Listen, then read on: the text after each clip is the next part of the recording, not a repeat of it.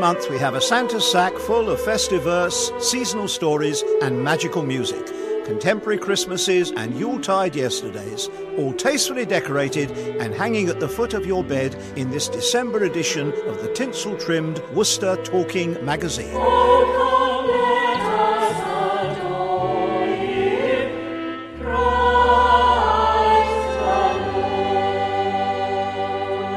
Santa's little helpers today are Christine, Hello. Gloria, in Excelsis, of course, Hello?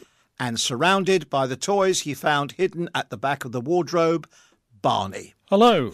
JP's in the back room cutting out decorations, while precariously perched up on the pointiest part of the Christmas tree is me, Stephen. Our introductory music came from the choir of St Philip and St James Church in Hallow. And if that was the Hallow way, this, courtesy of Barney, is Stanley Holloway.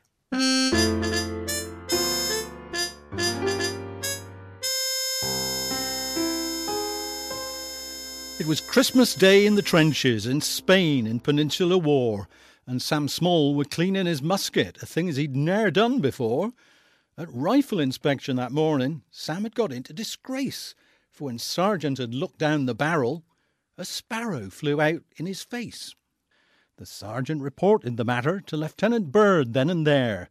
Said Lieutenant, How very disgusting! The Duke must be told of this here.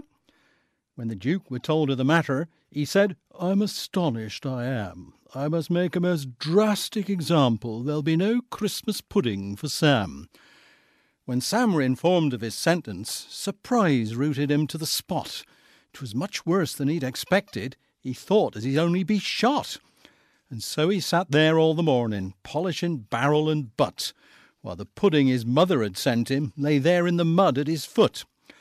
Now, the centre that Sam's lot were old in ran around a place called Badajoz, where the Spaniards had put up a bastion, and oh, what a bastion it was! They pounded away all the morning with canister, grape shot, and ball, but the face of the bastion defied them. They made no impression at all. They started again after dinner, bombarding as hard as they could, and the Duke brought his own private cannon, but that weren't a ha'pence a good. The Duke said, Sam, Sam, put down thy musket and help me lay this gun true. Sam answered, You best ask your favours from them as you give pudding to. The Duke looked at Sam so reproachful. And don't take it that way, said he. Us generals have got to be ruthless. It hurts me more than it did thee. Sam sniffed at these words, kind of sceptic, then looked down the Duke's private gun and said we'd best put in two charges. We'll never bust Bastion with one. He tipped cannonball out of muzzle. He took out the wadding and all. He filled barrel chock full of powder, then picked up and replaced the ball. He took a good aim at the bastion, then said, Right, O Duke, let her fly. The cannon knight jumped off her trunnions, and up went the bastion sky high. The Duke, he weren't half elated. He danced around trench full of glee, and said, Sam, for this gallant action you can hot up your pudding for tea. Sam looked round to pick up his pudding, but it wasn't there, nowhere about. In the place where he thought he'd left it lay the cannonball he'd just tipped out. Sam saw in a flash what had happened. By an unprecedented mishap, the pudding his mother had sent him had blown Badajoz off the map. That's why Fusiliers wear to this day a badge which they think's a grenade. But they're wrong. It's a brass reproduction of the pudding Sam's mother once made.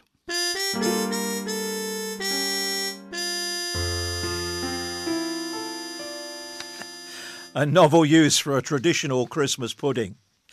From decorating Christmas trees and hanging up stockings to pulling crackers and eating mince pies, we celebrate the festive season with a range of rituals and traditions, yet we seldom stop to ask why.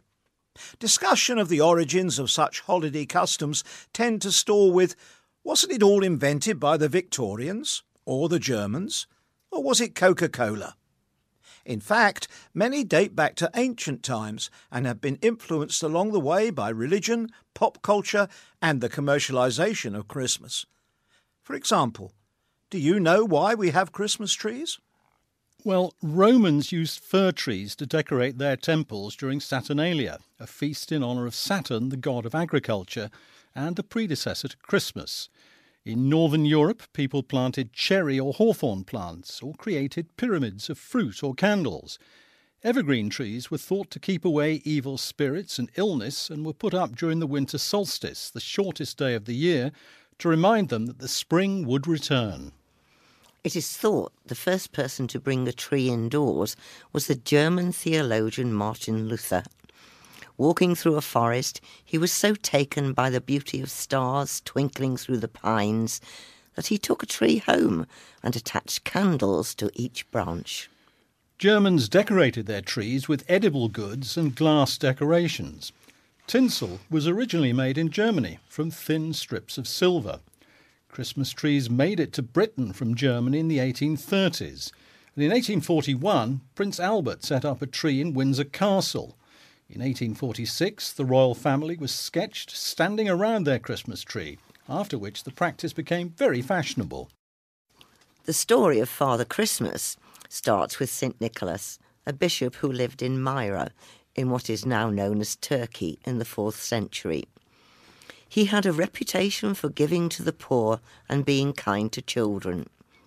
Legend has it that St. Nicholas dropped a bag of gold down the chimney of a poor man who could not afford his daughter's dowry.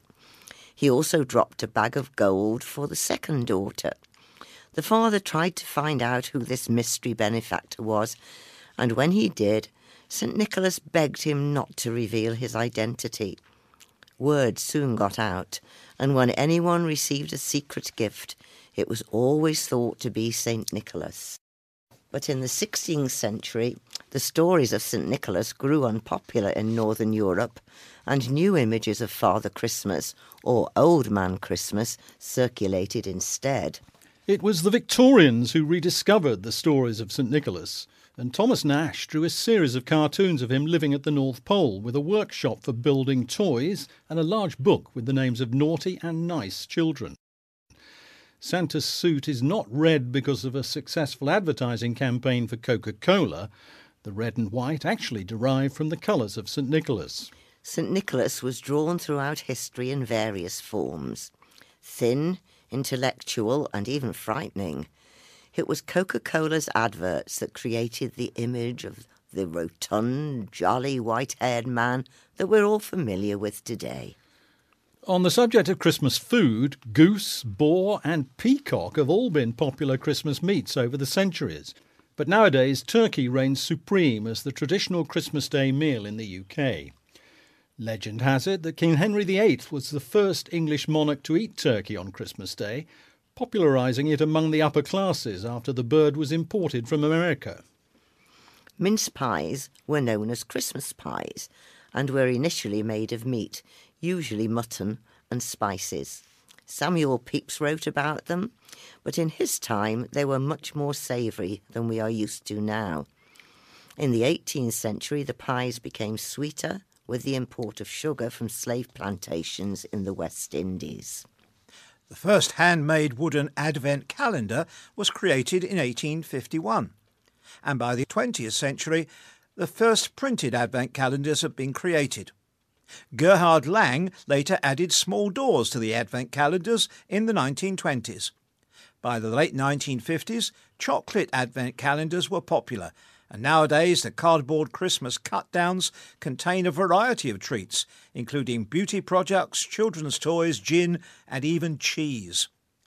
This festive practice originates from Germany and dates back to the early 19th century. Season of Advent itself begins on the Sunday that falls between November the 27th and December the 3rd and symbolises the coming or advent of Christ. Boxing Day has its origins in the practice of giving presents and money to poor people. One legend has it that the wealthy gave tradespeople and servants boxes of food and fruit as a seasonal tip. Others believe that boxes full of alms to give to the needy were left in churches over the Christmas period, and on Boxing Day these were collected and distributed. Cards and crackers. In 1843, Sir Henry Cole, a civil servant and educator, and his friend John Callcott Horsley, an artist, produced the first Christmas card. Horsley's illustration shows the Cole family raising a toast.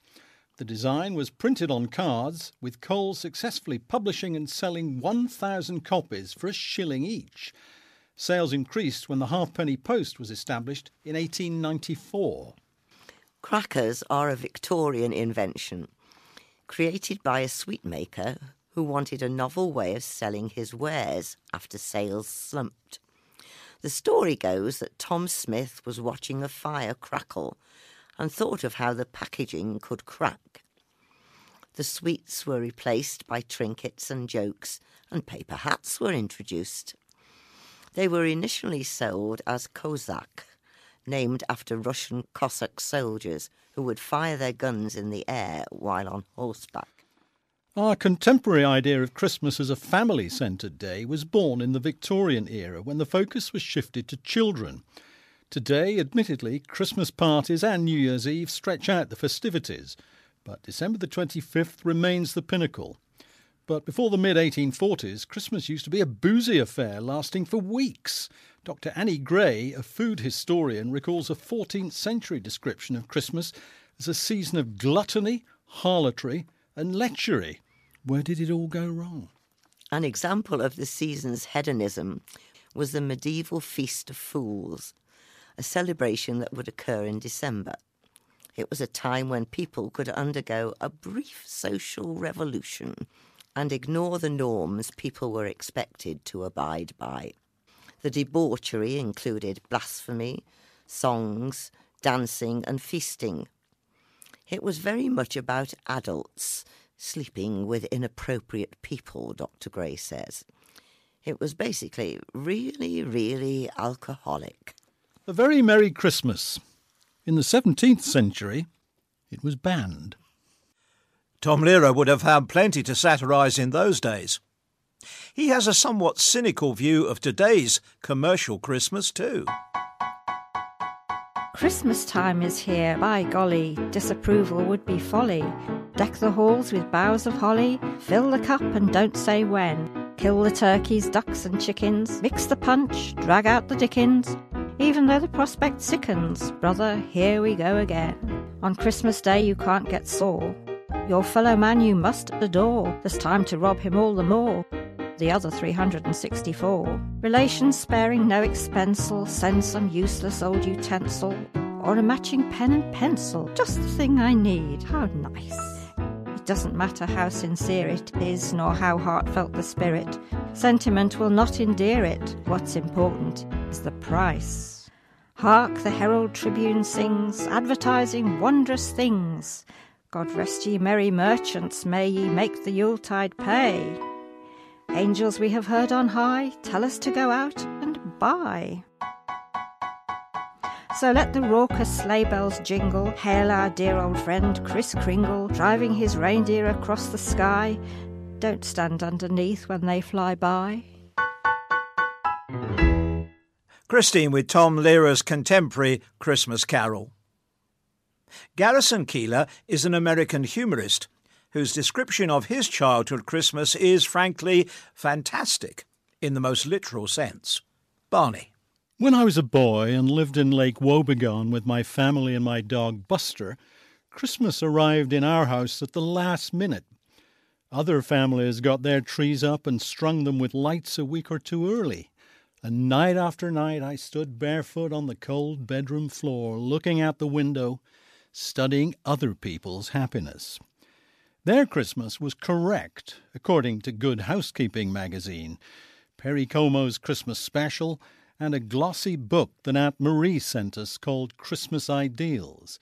It featured colour photographs of tremendously happy people in fabulous homes resplendent with lights and music and love, in greens and reds as deep and shiny as jello desserts. Standing in the dark, admiring the windows along our street, I imagined how happy those families were as they cheerfully completed the many joyful tasks of the season baking, decorating, wrapping, singing, dancing, being nice to each other, etc. Our home was more like little Benny's miserable hovel in The Christmas Gruel, a true story of an orphan in the East London slums, a gift from my mother. The pictures in that book were drawings Benny begging for pennies, Benny huddled in a heap of rags in the snow, etc. The book was supposed to make me grateful for my blessings, I guess, but to me it was autobiography. Our family was of two minds about Christmas. My mother loved it, and my father thought it was silly. People throwing money away on a bunch of junk they don't even want, and two days later it's packed away and forgotten, he said more than once, or words to that effect. It was a pagan Roman holiday at heart, he pointed out to us, and had no basis in Scripture whatsoever, and true Christians had no business celebrating it. So mother held off on Christmas until the 23rd to make it a smaller target. And she made a point of buying us some gifts that Dad would approve of, such as warm socks, underwear, and good books. The Bible, for example, was Dad's idea of a good book, and books about the Bible, or books in which the characters believed in the Bible, such as little Benny, who, burning up with the fever, whispered, I see Jesus, and there is Mum and Dad with him and expired in the last paragraph. In my own hierarchy of gifts, books came toward the bottom, below underwear and slightly above a bad cold. Gift books embodied our Christmas conflict between the urge to give gifts and the fear of waste. Thus, the giving of a precious gift that would inspire one and broaden one's vision Thus, the expensive leather bound volume of C.H. Mackintosh's commentary on Ephesians that would gather a dust on the shelf for the rest of my life. Or another volume in the adventures of the Sugar Creek Gang, the band of intrepid Christian boys who solved crimes and then preached to the criminals and led them to be born again. Mother gave me those books, but she wrote from Dad on the card, and she told me to be sure to thank him for them.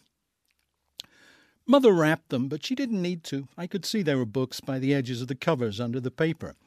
I felt all the packages as soon as they appeared, weighing them in my hands, squeezing, shaking the ones with loose parts. But books, I didn't bother with. Books were books. I opened them first on Christmas morning to get them out of the way. I opened them with a flourish for Dad's benefit. Oh boy, I wonder if this could be what I think it is, I said, knowing exactly what it was. I smiled a disgusting fake smile and shook my head in fake wonder. Gosh, Dad, thanks, I said. Philippians and Thessalonians. I'll have a complete set of Mackintosh in just a few years, I guess.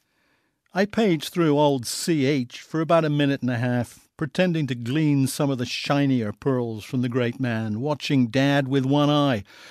Mmm, I said, Mmm, Hmm. I set the tome down reluctantly, gave it a last warm, appreciative glance, and turned to the obligation of opening a large box of Lionel train cars, including the automatic cattle loader I'd circled in the Sears catalogue. I knew that I shouldn't show too much interest in toys. They were the junk that people threw away money on that Dad was opposed to.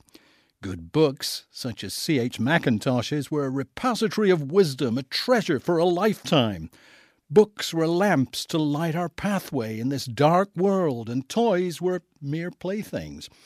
It was all right to have a few, so long as you didn't enjoy them too much. I hooked the cattle loader onto my Lionel layout and backed the 725 into the siding so the cattle car was even with the chute, and I pressed the button and watched magnetic forces herd the cattle where I wanted them to go. This gave me intense pleasure, which I kept to myself. Years have passed since I've received a volume of Bible commentary for Christmas, and yet the old tradition continues in other forms. Every year I get at least one fabulous gift, such as a box of evil Dutch chocolates, such as a whoopee cushion, such as a wind up car that a little man drives around and around in circles while a little woman jumps up and down and snaps pictures with a flash camera. It's Japanese. And then I get a couple of obligatory books. I used to get Winston Churchill and the Durants, those big, thick Western civilization books that the Book of the Month Club offered as lost leaders. But my friends and family have all been kicked out of the club for joining too often, and they now shop at discount bookstores instead. Every city has a bunch of book outlets where you can pick up, say, a reddish leather bound copy of Moby Dick for $1.98. The price printed on the inside front flap is $39.95. Nobody buys this book and takes it home and sits down and reads it. It's a gift book and it's all for show, including the list price. As a former English major, I'm a sitting duck for gift books, and in the past few years I've gotten Dickens, Thackeray, Smollett, Richardson, Emerson, Keats, Boswell, and the Brontes. All of them great. None of them ever read by me. All of them now on my shelf, looking at me and making me feel guilty. This year I've written a book of my own a thick socio historical study of a Midwestern town and its complicated lifeways and lawways, which lies in bookstores waiting to snare the Christmas shopper. She wanders down the aisle past fiction, picking up and then putting down those light, dazzling books that people actually enjoy reading the Collins and King and Schuller and Presley books, and finally winds up in the American Culture Regional Humor section, where mine is. She pages through it for a moment. It has heft, it has a preface, and it has footnotes. And the author peers out glumly from his photo, like a man who could bore the eyeballs out of your head if you gave him a chance.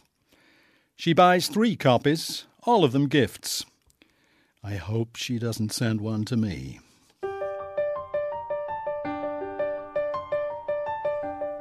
I wonder if Garrison Keillor was ever given a puppy for Christmas. This is the carol for the dog that long ago in Bethlehem saw shepherds running towards the town and followed them. He trotted stiffly at their heels.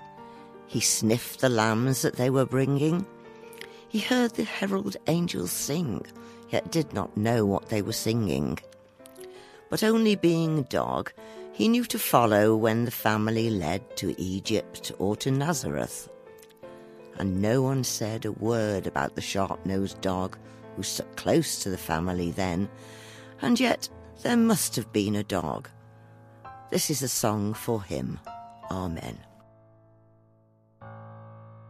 Gloria reading A Carol for the Dog by Sister Mary Stella. At the heart of Worcester's celebrations of Christmas is, of course, the cathedral, and sitting at the helm is the Dean. I went to talk to the Dean a little while ago about life behind those hallowed portals. Well, here we are in Worcester Cathedral. We're talking to the Very Reverend Peter Atkinson, who's Dean of the Cathedral here. Peter, I suspect most people won't know a great deal about what a Dean does. I wonder if you could give us an idea of your work here in Worcester. Well, Stephen, as the Dean, it means that I take the lead in the running of the cathedral. We have a body called the Dean and Chapter, and that's the governing body, that's the body in charge of the cathedral, responsible for its maintenance and its upkeep and everything that goes on inside it, and raising the money needed to make all that happen. It means that on a day to day basis, I'm really the person uh, in charge and making sure the whole thing works smoothly. The cathedral, of course, is a great historical building, and we were standing a few moments ago with your most illustrious client here, King John. But of course, it, it's much more than that. Uh, could you tell us how you see the cathedral relating to the community? Well, as you say, it is a great place of history, and that's uh, one of the reasons that people come here from indeed all over the world. Um, and it plays a very important part in the story of Worcester. Um, it's more than that in all kinds of ways.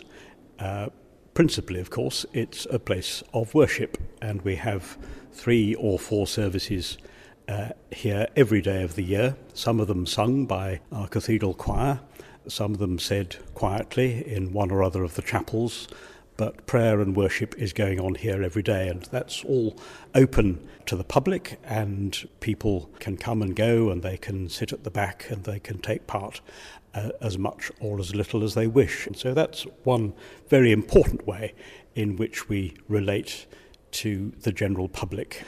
It's also a place which is a centre of many community activities of one kind or another. Uh, many of those are musical. We have many concerts and recitals. They may be exhibitions of one kind or another. Many people will know about our Christmas tree festival. We do a lot of work with schools, and it's our aspiration that every school child in Worcestershire, at some point in their school days, will have had the opportunity to have a visit here.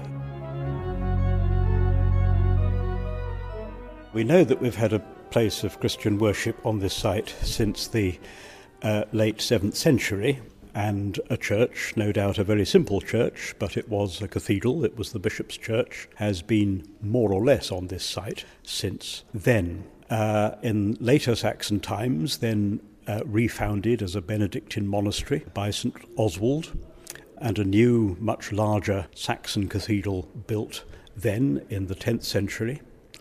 Then again in the 11th century, when St Wulfstan was bishop, after the Norman conquest, that Saxon cathedral was pulled down and an even larger Norman cathedral was built, more or less occupying the footprint of the present building. Over the course of the later Middle Ages, that building again was systematically rebuilt in the Gothic style, so that what you see today looks like a Gothic cathedral of the 13th and 14th centuries, though in fact it's a reworking of a much older building. If you go down into the crypt, then you can see the most substantial survival from the Romanesque, the Norman cathedral. We see there a, a perfect bit of Norman architecture of the late 11th century.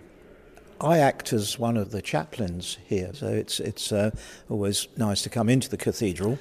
From time to time, I do take uh, a turn myself on the rota, so I then see the cathedral in uh, in a very different way. Instead of walking through it, as I quite often do in a bit of a hurry because I'm late for a meeting, I have the time just to wander around, uh, to enjoy the building for its own sake, uh, to talk to some of the visitors find out a bit of their stories, where they've come from. Uh, and sometimes there's somebody with some need, some practical need. And as you would also know, Stephen, from your share in this work, that's a very valuable thing, an important thing. I think in our busy world, there are not many quiet spaces where people can come and sit and reflect and, and of course, we have our, our Worcester Pilgrim, who's quite a unique figure, I think. Yes, indeed. Uh, it's a fascinating story.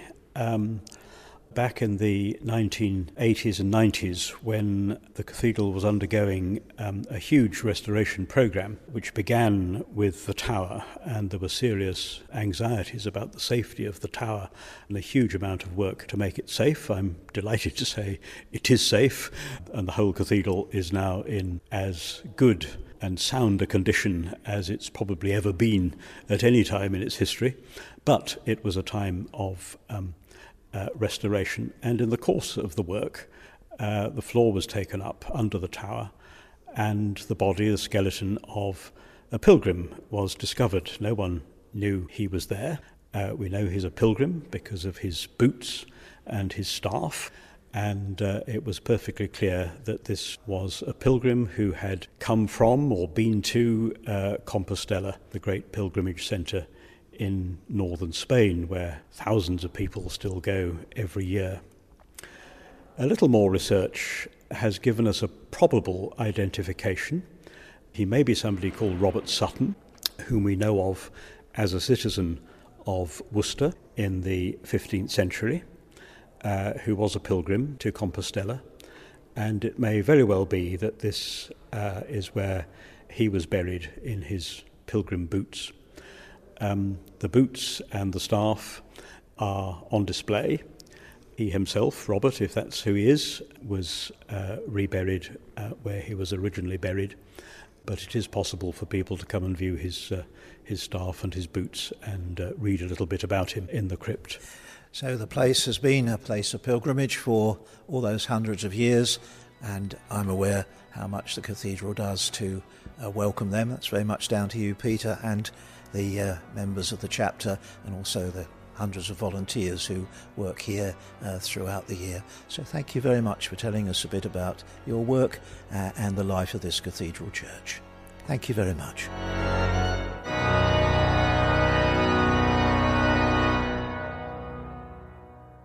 Gigout's Toccata was played there by Michael Chopin. Well, it wasn't a pilgrimage that called Mary and Joseph to Bethlehem, but as you may remember, the census.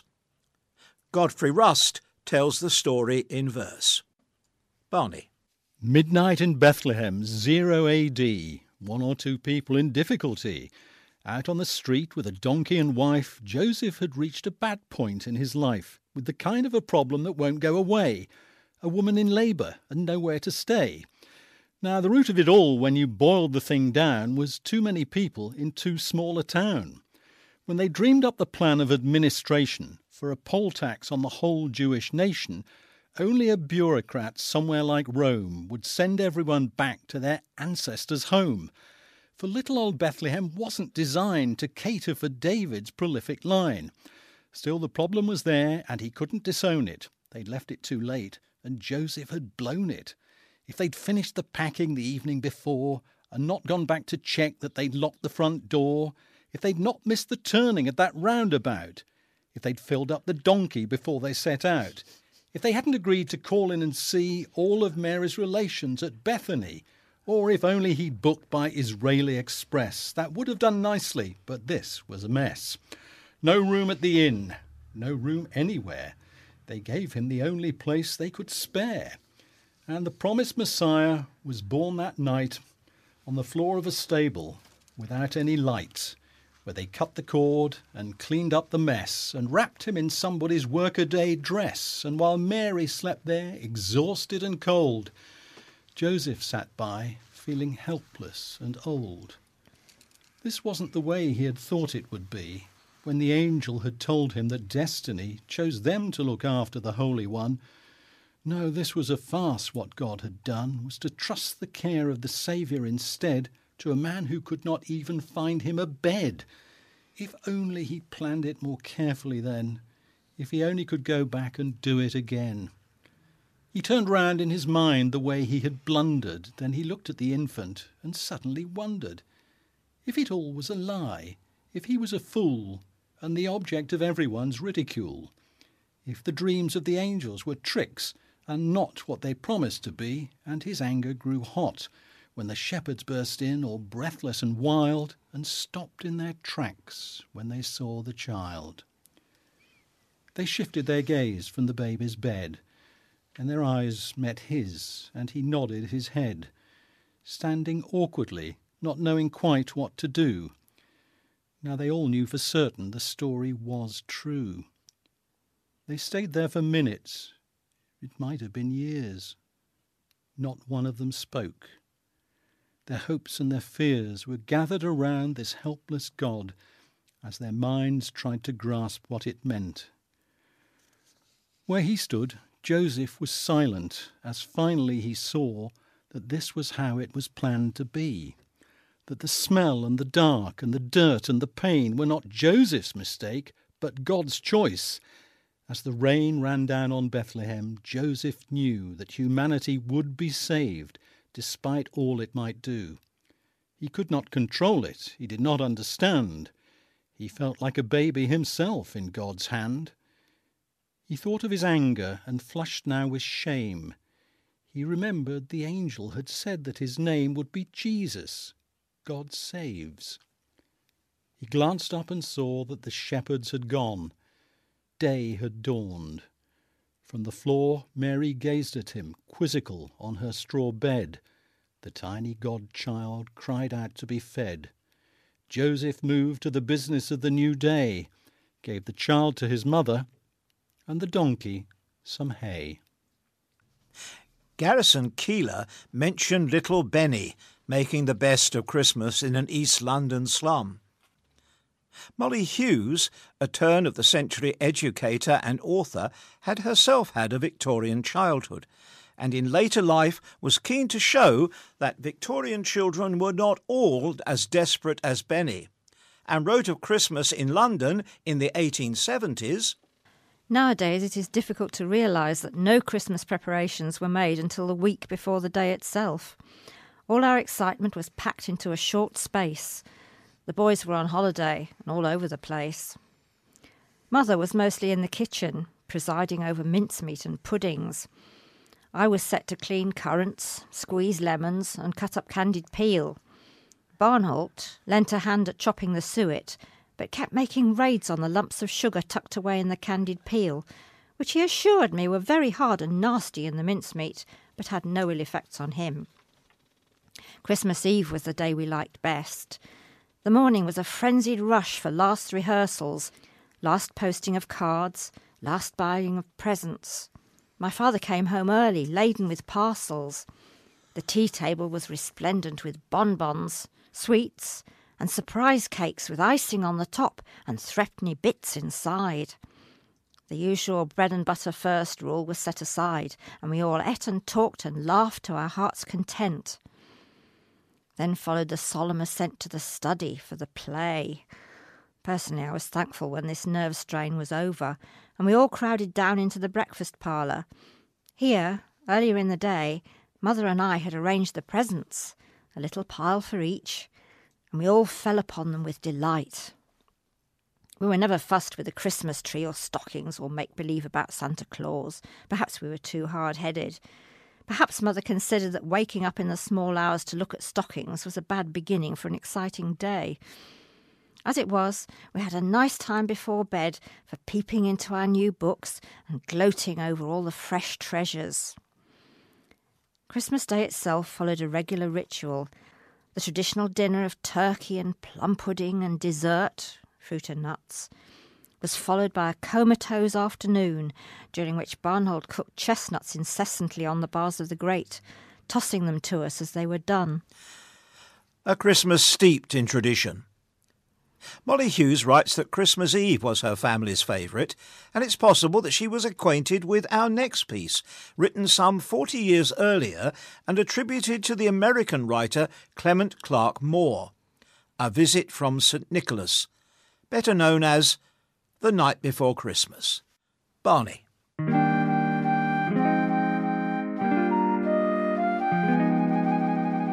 'Twas the night before Christmas, when all through the house not a creature was stirring, not even a mouse.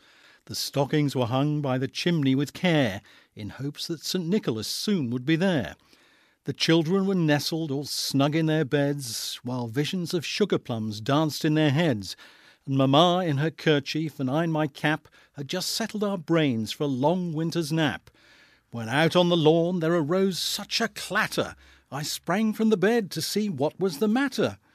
Away to the window I flew like a flash, tore open the shutters and threw up the sash. The moon on the breast of the new fallen snow gave the lustre of midday to objects below, when what to my wondering eyes should appear but a miniature sleigh and eight tiny reindeer.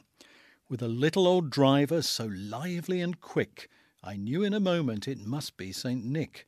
More rapid than eagles his coursers they came, and he whistled and shouted and called them by name. Now Dasher, now Dancer, now Prancer and Vixen, on Comet, on Cupid, on Donner and Blitzen, to the top of the porch, to the top of the wall, now dash away, dash away, dash away all. As dry leaves that before the wild hurricane fly, when they meet with an obstacle, mount to the sky, so up to the housetop the coursers they flew, with the sleigh full of toys, and St. Nicholas too. And then in a twinkling I heard on the roof the prancing and pawing of each little hoof. As I drew in my head and was turning around, down the chimney St. Nicholas came with a bound. He was dressed all in fur from his head to his foot, and his clothes were all tarnished with ashes and soot. A bundle of toys he had flung on his back, and he looked like a pedlar just opening his pack. His eyes, how they twinkled, his dimples, how merry! His cheeks were like roses, his nose like a cherry. His droll little mouth was drawn up like a bow, and the beard of his chin was as white as the snow. The stump of a pipe he held tight in his teeth, and the smoke it encircled his head like a wreath. He had a broad face and a little round belly that shook when he laughed like a bowl full of jelly. He was chubby and plump, a right jolly old elf, and I laughed when I saw him in spite of myself. A wink of his eye and a twist of his head soon gave me to know I had nothing to dread. He spoke not a word, but went straight to his work, and filled all the stockings, then turned with a jerk, and laying his finger aside of his nose, and giving a nod, up the chimney he rose. He sprang to his sleigh, to his team gave a whistle, and away they all flew like the down of a thistle. But I heard him exclaim, ere he drove out of sight, Happy Christmas to all, and to all a good night. Coming up, more Christmas bonbons, including a poem by Thomas Hardy, another monologue from Stanley Holloway, and a mini audio drama written especially for this festive edition of the magazine. Now, although you may well be familiar with Richmal Crompton's William stories, you're less likely to be familiar with her writing for a more adult readership. In 1922, she produced a short story called The Christmas Present, read for us now by Gloria. Mary Clay looked out of the window of the old farmhouse. The view was dreary enough hill and field and woodland, bare, colourless, mist covered, with no other house in sight. She had never been a woman to crave for company. She liked sewing. She was passionately fond of reading. She was not fond of talking. Probably she could have been very happy at Croom Farm, alone. Before her marriage, she had looked forward to the long evenings with her sewing and reading. She knew that she would be busy enough in the day, for the farmhouse was old and rambling, and she was to have no help in the housework. But she looked forward to quiet, peaceful, lamplit evenings, and only lately, after ten years of married life, had she reluctantly given up the hope of them. For peace was far enough from the old farm kitchen in the evening. It was driven away by John Clay's loud voice, raised always in orders or complaints, or in the stumbling, incoherent reading aloud of his newspaper. Mary was a silent woman herself and a lover of silence. But John liked to hear the sound of his voice. He liked to shout at her, to call for her from one room to another, Above all, he liked to hear his voice reading the paper out loud to her in the evening. She dreaded that most of all. It had lately seemed to jar on her nerves till she felt she must scream aloud.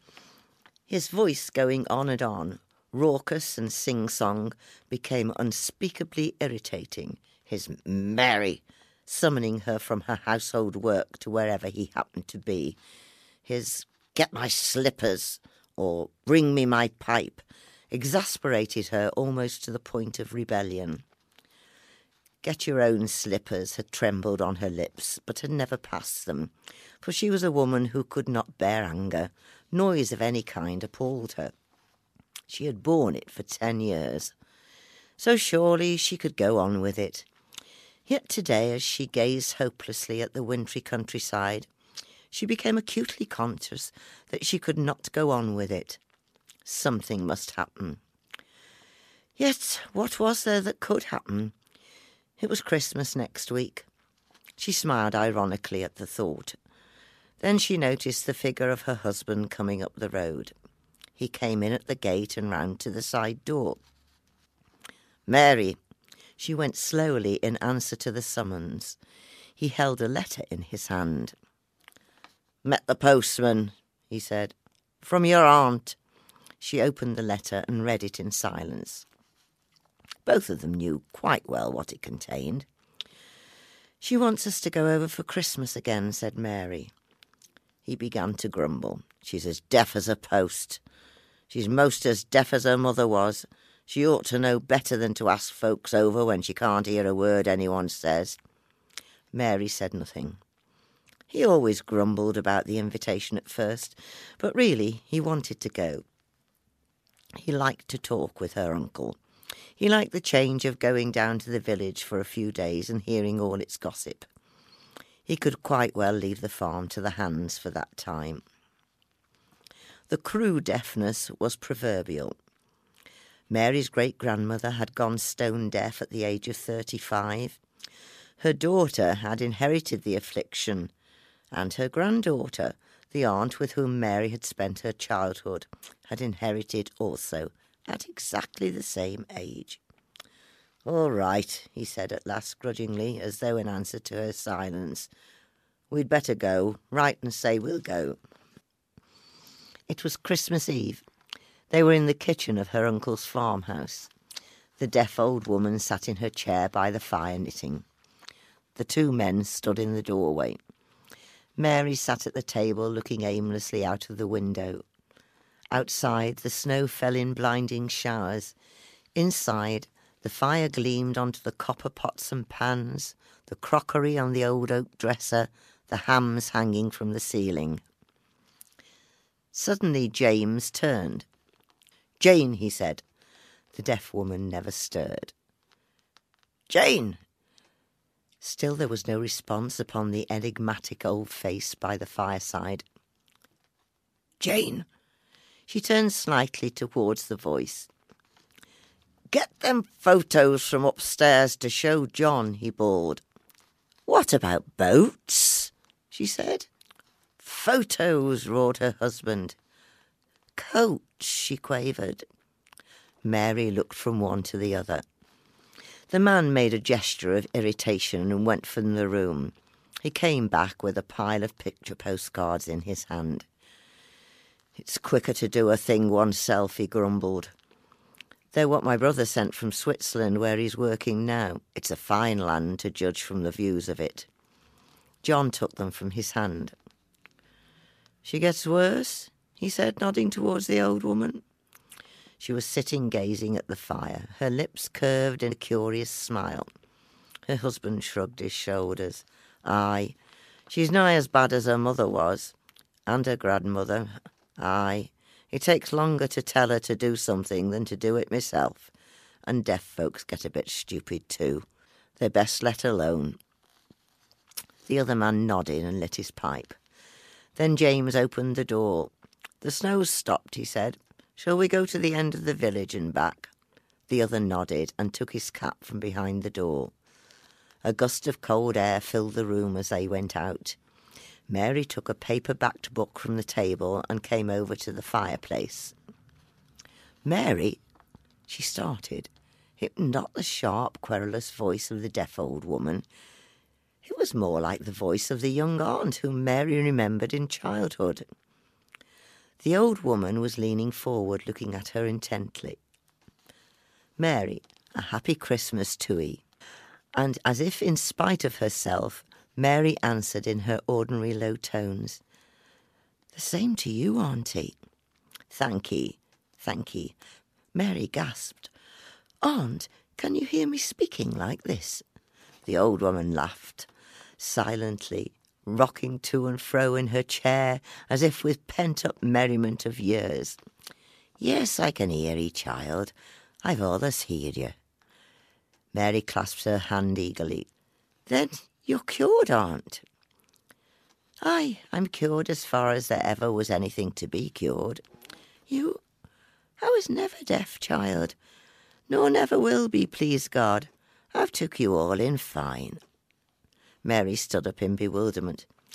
You, never deaf? The old woman chuckled again. No, nor my mother, nor her mother neither. Mary shrank back from her. I, don't know what you mean, she said unsteadily. Have you been pretending? I'll make you a Christmas present of it, dearie, said the old woman.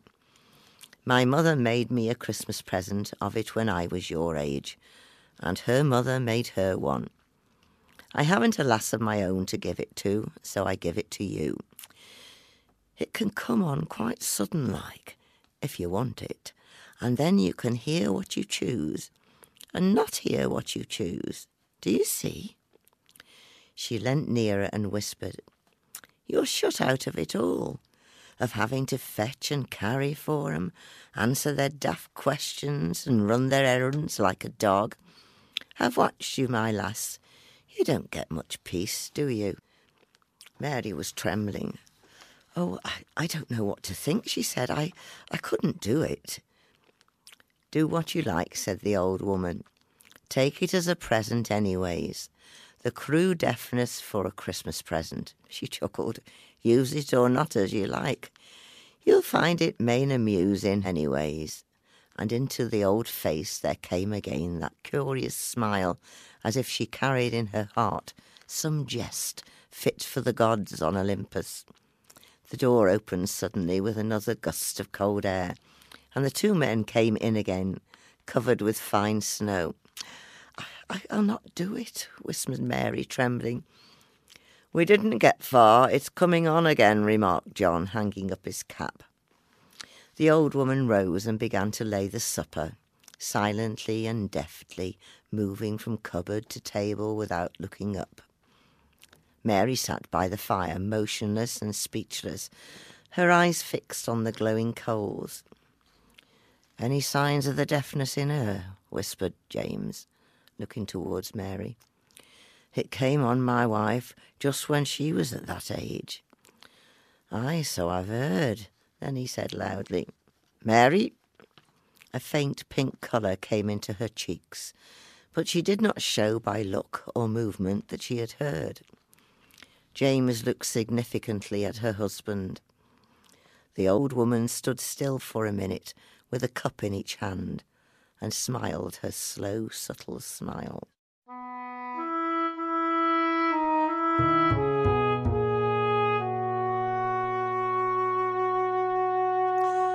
Well, I promised you another Stanley Holloway monologue, and this, The Street Watchman story, was written by Charles J. Winter back in 1910 when Holloway was at the beginning of his theatrical career. Some chaps get the fat and some chaps get the lean when they start on their journey through life. Some makes pots of money by being MPs, and some gets it by taking a wife. Some learns a good trade such as dustman or sweep. Wish the same I'd have done if I'd knowed. But the special profession I've drifted to now is minding an hole in the road. As a rule, it's a nice, quiet, comfortable job, but there's times when I've hated the work. For instance, I once had to go Christmas Day on a job which I'd tried hard to shirk. I minded that hole, sir, the whole blessed day, till my dinner and tea time had gone. And my Christmas dinner, if any was left, I should have when relieved later on. At home we'd some friends, and we'd got a big goose, and I'd ordered a half ton of coal, Yet here I was sitting at 7 p.m. a shivering in front of me hole. And I thought of them all making merry at home, stuffed with goose from their head to their toes. They'd just about leave me a cut off the beak or the end of the parson's nose. And I sat quite despondent and dozed half asleep. I was feeling quite umpy and sore. When from one of the big houses just on my right, a swell flunkey stepped out through the door. He came straight to me and he said with a bow, which made his gold lace gleam and shine, The Countess's compliments, and as you're alone, she'll be pleased if you'll step in and dine. Well, I very near dropped to the ground with surprise, for it wasn't a safe thing to do. What if thieves came and pinched a great heap of them stones, or hopped up with a drain pipe or two? Then I thought of the Countess's kindness of heart, how she thought of me lonely outside so I scraped the clay off of me boots with a spade, and I followed the flunkey inside. And there sat the Countess all merry and bright, with diamonds and jewels all aglow, in a silk dress which must have cost nigh twenty pound, though there wasn't much of it, you know. Her husband, the Viscount, was there at her side, while the waiters flew round with a whiz, and in half a jiff I was seated with with 'em, a eating and shifting the fizz. The Viscount, he drank to my jolly good health, as he took from his wine glass a pull. I only just nodded. I couldn't say much, for my mouth, like me heart, was too full. When we'd finished, us gents all put on a cigar, and the perfume was simply sublime. By the bands that was on 'em, why, I guarantee they must have cost fourpence a time. Then the ladies, they starts playing Kiss in the Ring, and the Countess enjoyed the game too. When she gets in the ring, she just turns straight to me and she says, Mr. Nobbs, I'll have you. I didn't know what was me head or my heels. It was like being in fairyland. but I threw down me smoke and I wiped me moustache, just like this, with the back of me hand. She put up her lips looking saucy and sweet, and I blushed as towards her I stole. I bent forward and then I woke up just in time, or I might have fell clean down the hole. Thomas Hardy wrote this next piece about the persistence of faith, even though he had lost his many years before. Christine. Christmas Eve and twelve of the clock. Now they're all on their knees, an elder said as we sat in a flock by the embers in hearthside ease. We pictured the meek, mild creatures where they dwelt in their strawy pen, nor did it occur to one of us there to doubt they were kneeling then. So fair a fancy few would weave in these years. Yet I feel if someone said on Christmas Eve, Come, see the oxen kneel in the lonely barton by yonder coombe our childhood used to know, I should go with him in the gloom, hoping it might be so.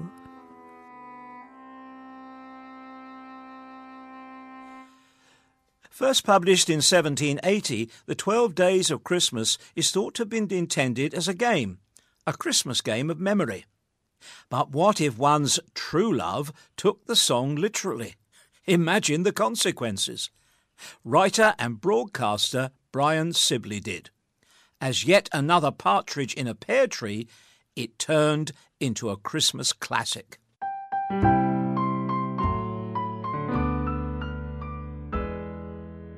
My very dearest Algy, how can I begin to thank you for your charming gift? What luxury! My very own pear tree, with that dear little pheasant in it. Is it supposed to be a partridge? You really are a foolish boy. Actually, the birdie isn't wildly attractive, but the pear tree should be lovely when pears are in season again. Thank you, my darling. All my love forever. Your own affectionate Cynthia. My dearest Algy, you are quite impossible, my love. The turtle doves are adorable. They're already cooing away like anything. And I must say their amorous behaviour leaves very little to the imagination. But I expect they will settle down with time. Thank you, my sweeting. Affectionately yours, Cynthia. P.S. I almost forgot to thank you for the second partridge in pear tree thing. It balances up the other side of the fireplace so nicely. Dearest Algernon, you know, Poppet, you are simply going too, too far. Your latest gift has just been delivered. What an imaginative boy you are to think of sending me something as unusual as three French hens. I'm only sorry that I hadn't told you that I am allergic to eggs. Never mind, I can always sell some to the neighbours, who incidentally have been much entertained by the sight of the postman struggling along each morning with pear trees. Much love, Cynthia. Dearest Algernon, I suppose it's silly of me, but I am seriously beginning to wonder whether you aren't trying to get me to start an aviary. Your four collie birds have just arrived and could more aptly be described as corley birds, since that is what they seem to do best. Perhaps you could let me know whether collie birds are in the laying business or whether they are intended for human consumption. Mrs. Beeton is, I find, surprisingly silent on the matter. I can honestly say, Algernon, that I'd always thought birds were rather pleasant little creatures, until you gave me this opportunity of observing them at such close quarters. Love, Cynthia. P.S. I do hope you got a reasonable discount on all the pear trees. Algernon, thank you for your latest gift of five curtain rings. A somewhat curious present, but nevertheless a refreshing change from all those very pretty but somewhat noisy birds you will keep sending me. I doubt if I should have brought so large a turkey for Christmas had I known what you had in mind. Could we ease up a bit on the fowl, do you think? Cordially, Cynthia. Dear Algernon Fotherington Smythe, I see we are back with the birds again. Your six geese a laying have just arrived, and are happily doing so for all they're worth. I rather thought I'd mention to you how it was with me and eggs. Thank you for putting me right about the curtain rings. I never could tell the difference between brass and gold. Of course, I am very pleased that you should have thought of sending me another five, just so that I have one for every finger. But as I now have more hens, doves, and partridges than I rightly know how to cope with, and as they aren't too fussy about personal hygiene, I seldom seem to have my hands out of a bucket of water long enough to try them on. Yours, Cynthia B. Dear Mr. Fotherington Smythe, I have just succeeded in accommodating your seven swans a swimming in my bath, which was no mean achievement when one considers the number of pear trees on the landing. Regrettably, the geese got to the rings before I could, so that's probably the last we've seen of them. Would I could say the same for the geese. I must now ask you to desist from sending me any more of these well intentioned but slightly impracticable gifts. Cynthia Bracegirdle. Mr. Fotherington Smythe, fresh milk is one thing. Eight enormous Friesians in the drawing room is something else altogether. True, the milkmaids have a certain rustic charm, but you wouldn't believe how much they eat. You may also care to note that my bath has only so much room in it for swans with a seemingly insatiable urge to be a swimming, and it will definitely not hold fourteen of them. Take that from one who has tried. Please call a halt to this absurd behaviour. Miss Cynthia Bracegirdle. Mr. Smythe, thanks to your weird sense of humour, my house is now in utter chaos. As if it wasn't bad enough having 16 cows producing milk by the gallon, we now have nine ladies, as you amusingly call them, dancing here, there, and everywhere, one of whom seems to be working out a somewhat extraordinary routine involving several doves and a goose.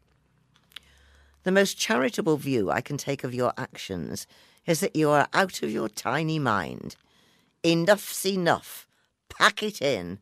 Miss Cynthia Bracegirdle. P.S. Fortunately, one of the partridges has just drowned itself in a bucket of milk. Unspeakable wretch! Your misguided generosity has apparently now led you to suppose that I could find some use for ten lords a leaping. They might lend a hand with cleaning up all the rancid milk and bird lime if they'd stop leaping around after the dancing girls for five minutes. I understand the entire neighbourhood is now up in arms about it all, and the Residents' Association has sent a petition to the local Member of Parliament. For your information, I have now reached the end of my tether, which is more than can be said for those damn cows of yours. C. Bracegirdle, miss. Cretinous toad!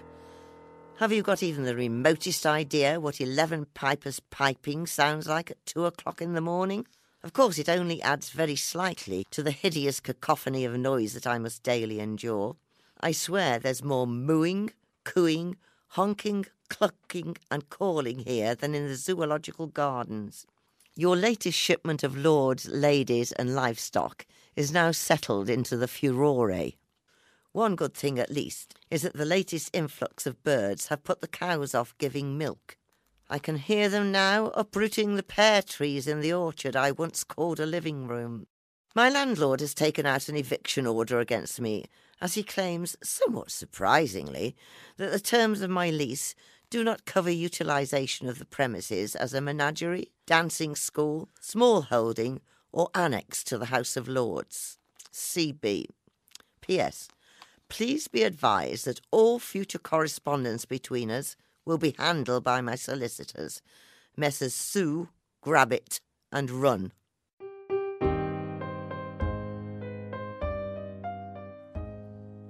From Messrs. Sue, Grabbit, and Run, solicitors. Dear Mr. Smythe, re Miss Cynthia Bracegirdle, deceased. We are the executors of the estate of the above named deceased, and are writing to acknowledge receipt of your recent delivery of twelve drummers drumming. You will no doubt be distressed to learn that shortly after the arrival of these gentlemen, our client, in what must be described as a somewhat deranged state of mind, travelled to Eastbourne and threw herself off the top of Beachy Head.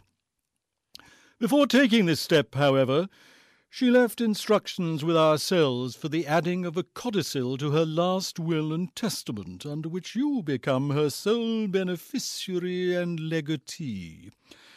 I am, therefore, arranging for the following items to be delivered to you later this day. Twelve drummers drumming, twenty-two pipers piping, thirty lords leaping, thirty-six ladies dancing, forty maids a milking, forty-two swans a swimming, forty-two geese a laying, forty gold rings, thirty-six collie birds, thirty French hens, twenty-two turtle doves, and eleven partridges, with twelve accompanying pear trees with our sincere congratulations on your inheritance and assuring you of our best attention at all times. Lovely. that's, really, that's good. This is jolly good. we open this magazine with a carol sung by the choir of Hallow Church. One of the choir members is herself partially sighted. John Plush asked Anne Briggs how her impairment affects her participation in the group. Anne, how long have you been singing with the choir? Uh, I think about 20 years. Uh, when I started, I was able to read large print. Unfortunately, now I've lost all the central vision, so I have to rely either on my memory or on a very clever little device that I had from the RNIB. Um, I scan the hymns onto my computer, and then with the help of Guide, the software which speaks, I can then record them and try to sing them. And do you have to learn all the words then? Uh, well, when it came to carols, having sung them for 70 years odd, I do know them all, so that was no problem. What do you get out of singing with a choir like this? Oh, well, I thoroughly enjoy singing. Because of my visual impairment, there's no way I could sing with, say, the um, festival choir. But uh, they're willing to let me go along here, as it's not too serious. What's your favourite carol? Probably Silent Night. Why is that? Well, probably because I can speak German and uh, did teach German for many years. Does that carol work better for, in German than in English? I think it does, yes, yes. Especially this translation we used was fine, but some of them are, are not good. But no, I think because it was originally written in German, it does sound better in German. Anne Briggs, thank you very much indeed. Thank you.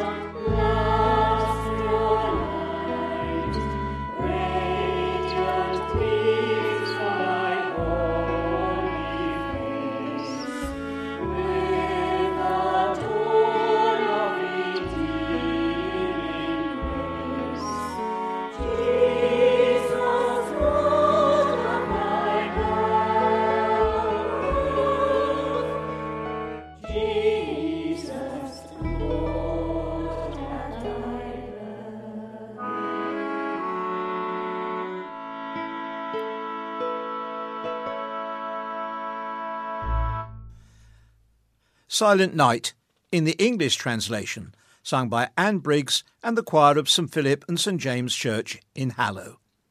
We'll be hearing a little more from them later. But first, Alan Coren on Christmas shopping.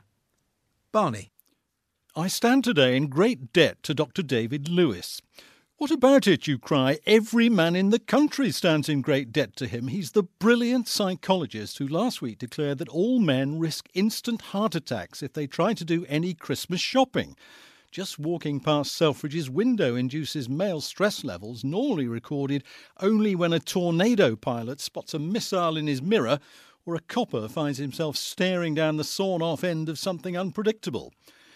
So then, since Dr. Lewis has told all the nation's wives that if they don't want to become all the nation's widows, they must tuck up all the nation's husbands in front of a roaring fire with a magnum of claret and a pile of ham sandwiches, no crusts, while they themselves rush about accumulating the Yuletide gubbins, what makes my debt so special?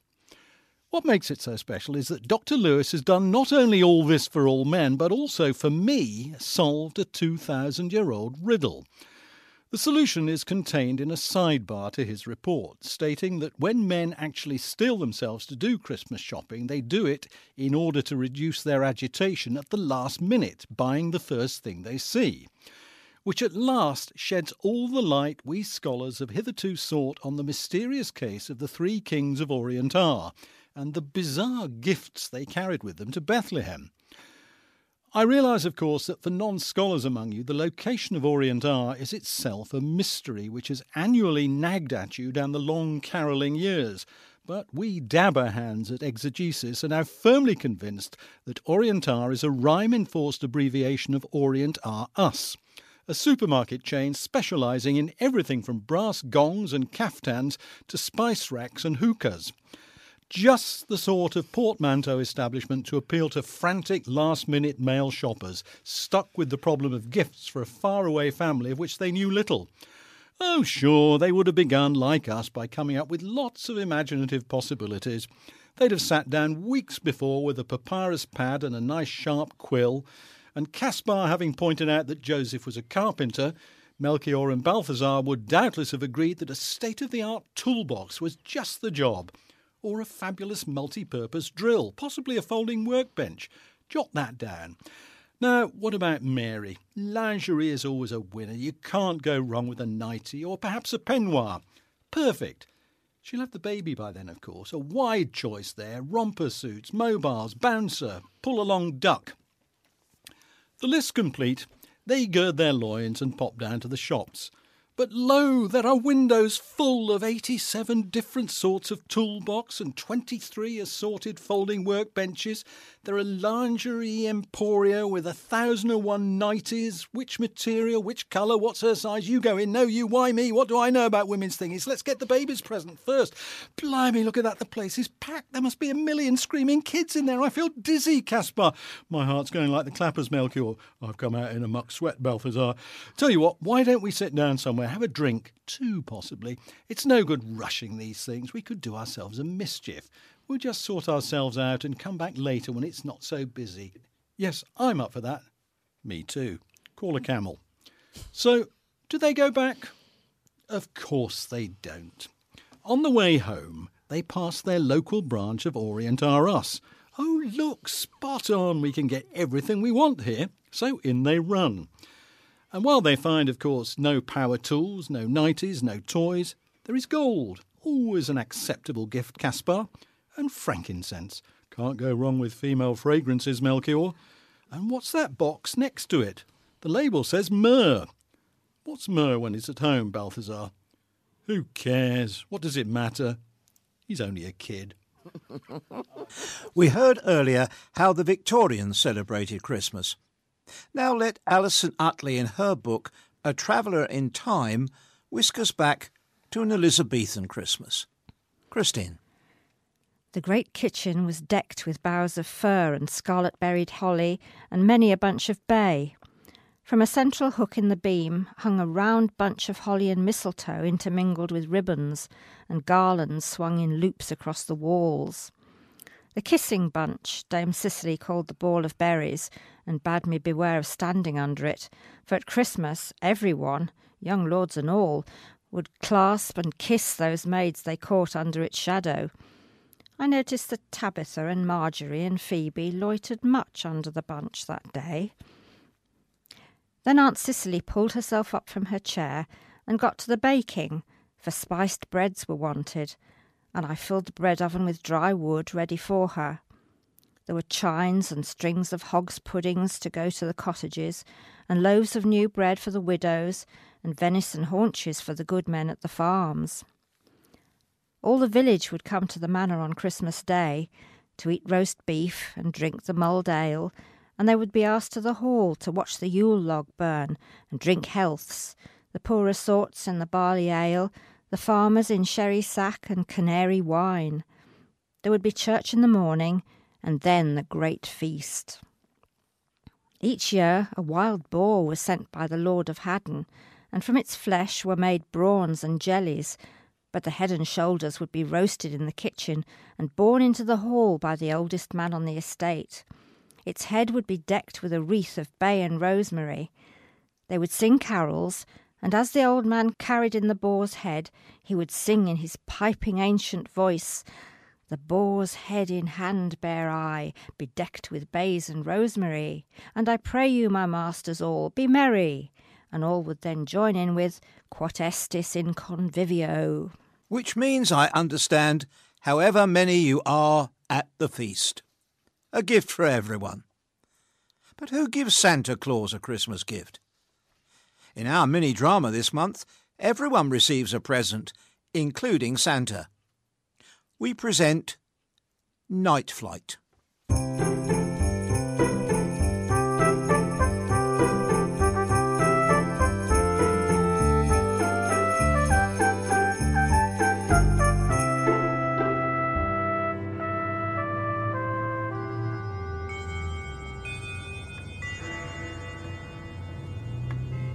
The Right Honourable Pamela Smithson MP, at 28 the youngest ever Minister for Aviation, stared out over Westminster Bridge from the tall window of her imposing Victorian Gothic office.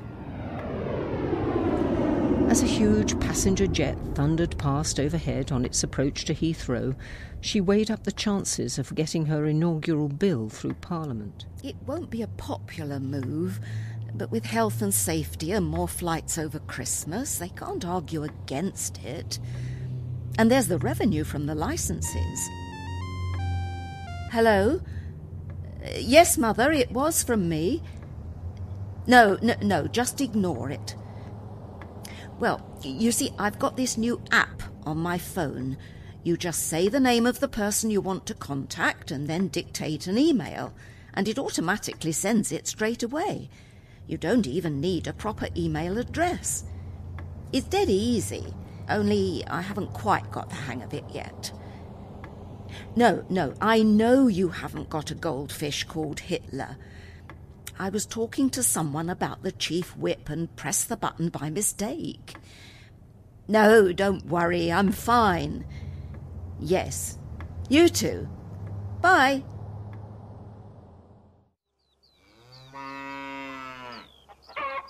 He's not the man I married. That jovial, happy man, the kid's friend, telling jokes all time, always laughing. So happy. Always so happy. Not these days. Times change, I know. You have to move with times, accept the change, but it can be hard to let go. He were good about young Nick starting up with drones. He could see benefits. Do job in less than half time. Always to right address. Just what Kitty wanted. Computer accurate. No reindeer to look after. And when you're his size, some of them chimneys can get a bit tight. We've had some close calls, I don't mind telling you. But one of them drones, now they can nip down and up again in no time. Toys still have to be made, of course. But youngster's got his own workforce to look after that. I can retire now, Dad. I've got it all sorted. Suppliers all round the world, millions of toys stored in hundreds of barns just like yourn, all selected by robot and delivered by drone. But the feet up, Dad. Have a sherry. That deserves it. So he did. And now he mopes round the house all day, getting under my feet. Or down zoo, of course. How much? I only wanted to see reindeer. Aye, you and everyone else. There you are, Grandad. Join the queue. My word. They love it, these kids. Reindeer like to see them too. I suppose it reminds them of the old days. Don't suppose we'll ever have grandkids. Not less young Nick gets a move on and settles down with someone real soon. And the old man shuffled off in the direction of Bradley Wildlife Sanctuary's Christmas Family Fun queue.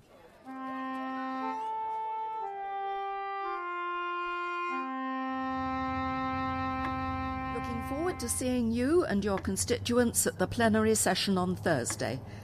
Best wishes, Pamela. To the Select Committee Chairman. Dear George, thanks for your work on the drone white paper. Can we get this through by Christmas? Pam. Christmas. A time for families. Some hope of that. Dear Santa, please send me a good man. Someone it's safe to. To love. Oh, sh- did that get sent somewhere? Dinner's nearly ready. Can you get plates out, Nick? Nick? Nick didn't answer straight away. He was staring at the computer screen, puzzled. What does the make of this? What? It's from some woman. Dear Santa, please send me a good man.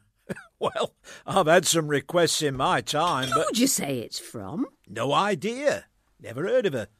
Pamela, someone. London. Westminster. Sent by my auto voice email, it says. You get the weirdest spam, you. I don't know it's spam, Clary. Look at the bottom there. Palace of Westminster. That's Houses of Parliament. And since when have you been getting emails from some floozy in Parliament? It's spam. Come and have your dinner, it'll get cold.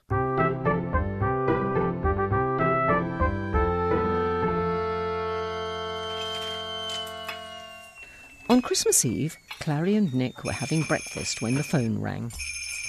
Now then, lad, is that you? Aye, Mother and me were just having. You what? They've never. But, but it's Christmas Eve. What shall I do? Right. Right. Okay. I'll sort something out. All right, son. See thee tonight. That were young Nick. They've gone and banned all drones within 50 mile radius of any UK airport. Something to do with terrorism and danger to aircraft. But surely that's the whole country, ain't it? So nobody in Britain can fly a drone ever again. He says you can do it, but only with a special licence issued by Ministry of Aviation. Well, how long does that take to get a licence? He says he's already rung Ministry, left a message explaining like, but he reckons they'll not do out till after Christmas. So what's going to happen? Don't they know that all presents have to go out tonight? It's Christmas Eve. If drones can't fly, kiddies won't get no presents. He's got a plan, lass. Young Nick's got a plan. Uh, hello. It's like this. I um, I were very concerned to hear about current ban on drone flying throughout the UK. Does they not realise that all Christmas presents are delivered by drone these days, and, and have been for the past five years? We um, we don't use reindeer anymore. You see, just drones. Please, can you reverse the ban, or or at least could you issue me with a temporary licence, please, just for tonight, like? The kiddies of Great Britain will thank you, as as do I in anticipation. Uh, thank you. Goodbye. Oh, oh, it's Nick Claus here back way. Thank you. For heaven's sake! We all know there's no such thing as Santa. But really, drones delivering the children's Christmas presents? Oh, humbug. What was his name? Nick Claus? Oh, do me a favour. She turned away from the machine and poured herself another coffee. But something in the voice of her caller remained with her. Some obscure empathy she couldn't identify. A warmth she had not encountered before. Nonsense, of course. It was just a message on the answering machine. But she couldn't bear to go home now to the empty house. Too many broken dreams. Not at Christmas. She sipped her coffee. It was going to be a long night.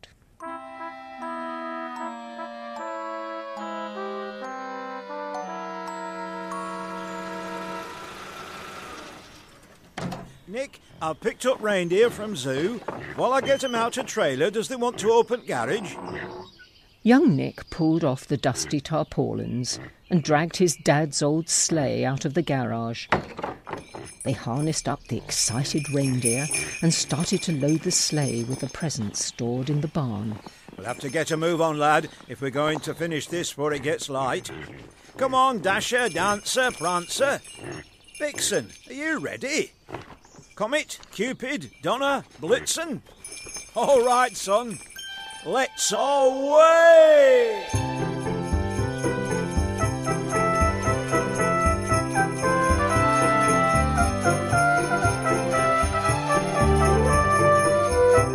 They swooped and dived over purple shadowed countryside and silent amber jewelled cities, delivering the brightly wrapped gifts, just as Santa has done for as long as we can remember.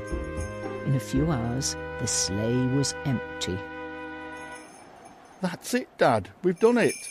I don't know what I'd have done without thee and the rusty old sleigh. It's only rusty through lack of use. But then, oh, son, I've had a great time. Coming out with thee tonight, just like we used to on sleigh, it's been best Christmas present they could have given me. Home, Dad? Aye, lad. But there's one small detour we have to make on way back. They were over London, and below them glittered the Thames, languidly reflecting the lights of the embankment and the London Eye, finally coming to a halt perched on the roof of the Palace of Westminster. Whoa there! Where are we going, Dad? Got a call to make, son. You should have gone afore we left. Not that sort of call. Wait here. And he disappeared down a highly decorated chimney stack.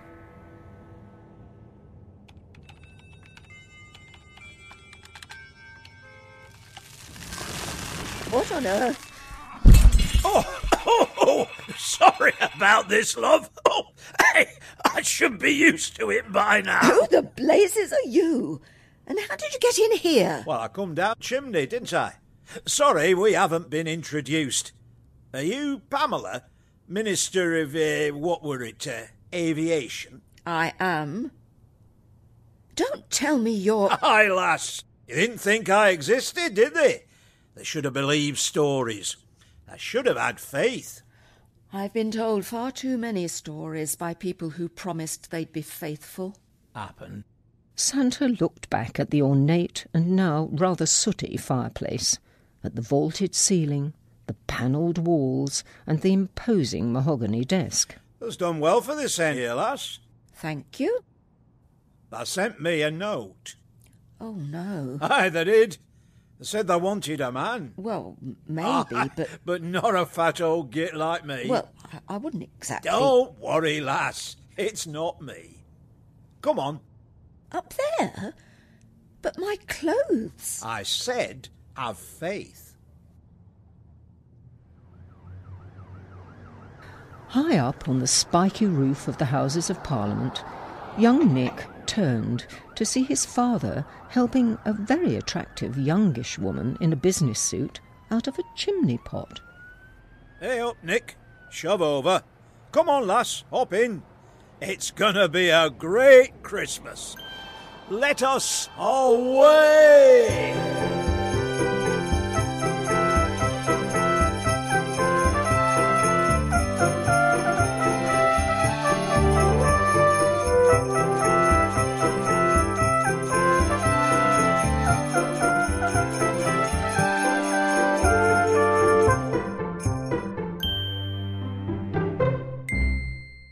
Night Flight, the narrator was Jane Fairs, Pamela was played by Pauline Beale, Clary by Evelyn Brock, Young Nick by Phil Lee, and Santa, well, happen that can work that out for this end.